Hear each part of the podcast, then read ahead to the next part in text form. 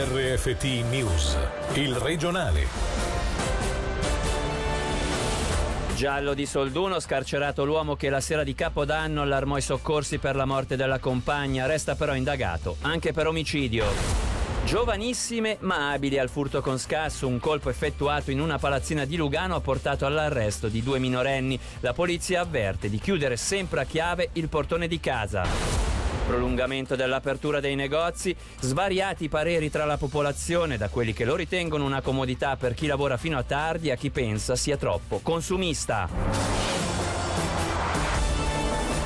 Buonasera, in apertura una notizia giunta poco fa in redazione, un incidente avvenuto attorno alle 17.30 tra il raccordo di Lugano Nord e la galleria della Collina d'Oro in direzione sud. Il TCS segnala problemi di traffico e la chiusura della corsia destra dell'autostrada. Secondo quanto riporta il Corriere del Ticino, il sinistro sarebbe di grave entità. Sul posto sono già giunte polizia e ambulanza. È stato scarcerato ma resta indagato l'uomo che la notte di San Silvestro allarmò i soccorsi per la morte della compagna in un appartamento a Solduno. Si fa sempre più strada l'ipotesi dell'omissione di soccorso. Per i dettagli sentiamo Alessia Bergamaschi. Il 62enne è stato scarcerato questa mattina anche se rimane formalmente indagato per omicidio e omissione di soccorso, ipotesi quest'ultima che pare la più plausibile. Secondo quanto riporta la RSI, il corpo della vittima, una 52enne originaria della Svizzera tedesca, non non riportava segni di violenza riconducibili a terzi. Il dramma, ricordiamo, si era consumato la sera di San Silvestro in un appartamento di via Pioda, Solduno. Ad insospettire gli inquirenti anche l'ora del decesso della donna, anche se, sempre secondo la RSI, sarebbe stata accantonata la prima ipotesi secondo cui la morte sarebbe avvenuta alcune ore prima dell'allarme ai soccorsi. Furto con scasso in una palazzina di Lugano, a finire in manette due ragazze di 14 e 16 anni, sedicenti cittadine croate. Sono inoltre sospettate di altri colpi avvenuti nelle ultime due settimane in Ticino. Per maggior sicurezza la polizia consiglia di chiudere a chiave anche la porta d'entrata dei palazzi. Sentiamo Davide Rotondo. Le manette sono scattate martedì a Lugano dopo un'attività investigativa svolta dagli inquirenti della polizia cantonale con il supporto tecnico della polizia di Lugano. Le autorità stavano seguendo le tracce di un furto con scasso in un appartamento di una palazzina di via Campomarzio che ha portato a due giovanissime di 14 e 16 anni, entrambe sedicenti cittadine croate residenti all'estero. La loro perquisizione ha permesso di trovare attrezzi da scasso e della rifurtiva, ma non è tutto. Ulteriori accertamenti sono infatti in corso, visto che le due sono sospettate di aver commesso anche altri furti con scasso nelle ultime settimane. Le ipotesi di reato nei loro confronti sono di furto, violazione di domicilio e danneggiamento. L'inchiesta è coordinata dalla magistratura dei minorenni.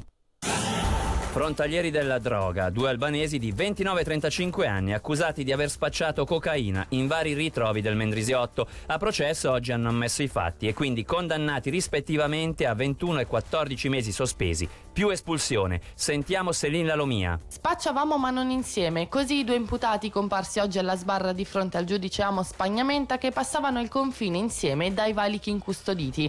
I due uomini albanesi, entrambi con dimora nel Varesotto, hanno dichiarato di essersi avvicinati avvicinati al mondo degli stupefacenti per aver soldi da giocare al casino. Le manette sono scattate il 25 di agosto a Ligornetto, dove nell'auto del 35enne, su cui a bordo era presente anche l'altro imputato 29enne, sono stati trovati quasi 60 grammi di cocaina che erano da consegnare al Foxtown. I due sono stati ritenuti colpevoli di infrazione aggravata alla legge federale sugli stupefacenti e condannati a 21 e 14 mesi sospesi. Per entrambi è stata ordinata l'espulsione dalla Svizzera per 6 anni anni.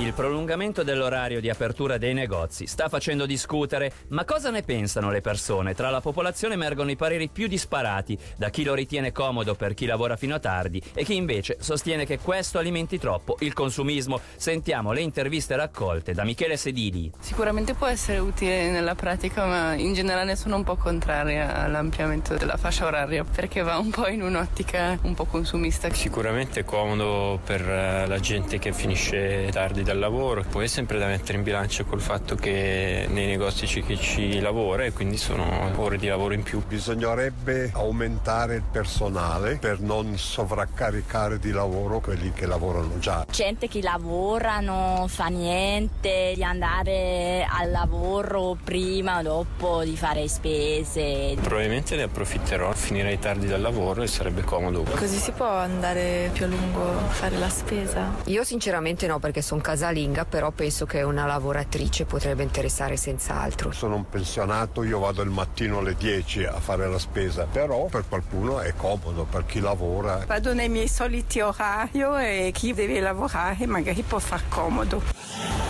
Le notizie in breve questa sera con Michele Sedili. Dalle 12 di oggi è attiva una hotline per domande sul coronavirus. Disponibili anche una linea per gli specialisti e una per i viaggiatori che intendono tornare in Svizzera. I numeri sono reperibili sul sito dell'Ufficio federale della Sanità Pubblica. Due domande di iniziativa popolare riuscite. Si tratta di quella protezione della pernice bianca con oltre 10.000 firme e quella per combattere il dumping salariale e sociale con più di 7.000 adesioni. Centrale a carbone di Lunsen, l'MPS contro la partecipazione dell'azienda elettrica ticinese, lanciata una raccolta firme per la dismissione di AET dalla centrale entro fine 2021. Prova delle sirene mercoledì prossimo dalle 13.30. La prova annuale testerà il sistema per l'allarme generale dell'acqua e dell'applicazione Alert Suisse.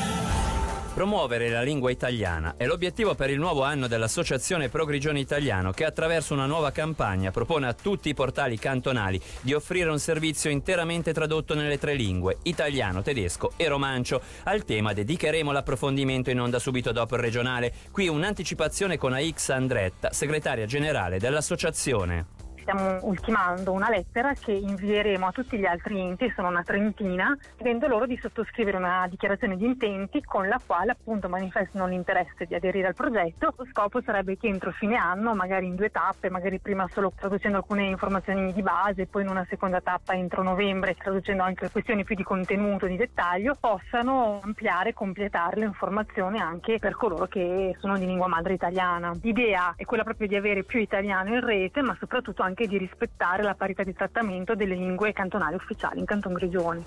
Per oggi l'informazione termina qui, dalla redazione e da Davide Maggiori. L'augurio di una buona serata. Il regionale di RFT, il podcast su www.radioticino.com.